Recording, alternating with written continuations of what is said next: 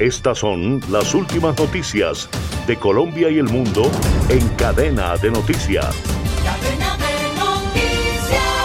Con 84 votos por el sí, la plenaria del Senado de la República aprobó en segundo debate un proyecto de ley con el cual se busca reducir el salario que mensualmente ganan los congresistas que hoy asciende a un poco más de 43 millones de pesos. Los parlamentarios le dieron vía libre a esta iniciativa que impulsa el senador JP Hernández, pero con algunas modificaciones que no son de poca monta.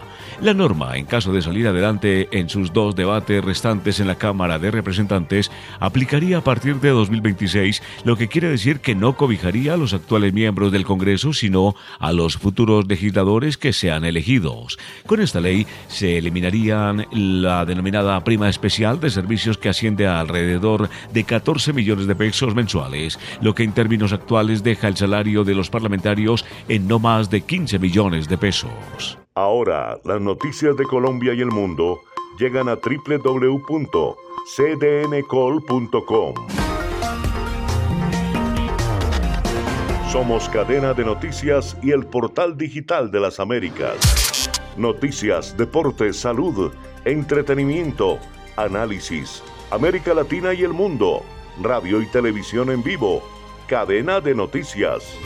Cadena de y en otro orden de la información, mucha atención.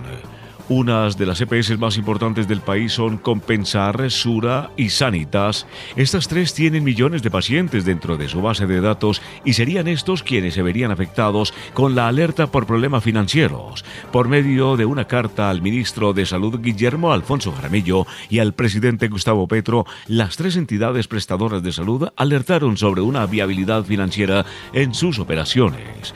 De acuerdo a lo que se dice en la carta Compensar Sura y Sanitas, tienen desde el mes de septiembre problemas para operar en Colombia. De acuerdo a la misiva, existen tres aspectos importantes los cuales deben ser tratados para poder seguir brindando los servicios de salud. Uno de ellos, el valor de la UPC, no es suficiente para atender el plan de beneficios en salud. Segundo, no se tiene una redistribución equitativa de recursos entre los actores especiales. Y tercero, pago de deudas respecto al manejo de la pandemia de COVID-19, recobros, licencias e incapacidades. Y al cierre, la Federación Colombiana de Trabajadores de la Educación FECODE convocó paro nacional de 24 horas para el día 30 de agosto por incumplimientos y barreras de acceso a sus integrantes. Esto se da después de un día de que se realizará el plenario nacional de juntas de los sindicatos afiliados. La mala prestación del servicio de salud, los incumplimientos, barreras de acceso, inoportunidad y desconocimiento de los pliegos de condiciones contratados por parte de los operadores, lo que consecuencialmente ha conllevado al deterioro del derecho a la salud digna del magisterio y sus familias. Otra de sus principales razones para convocar manifestaciones es el proyecto de Ley 192 de 2022 por el cual se crea un bono escolar en Colombia.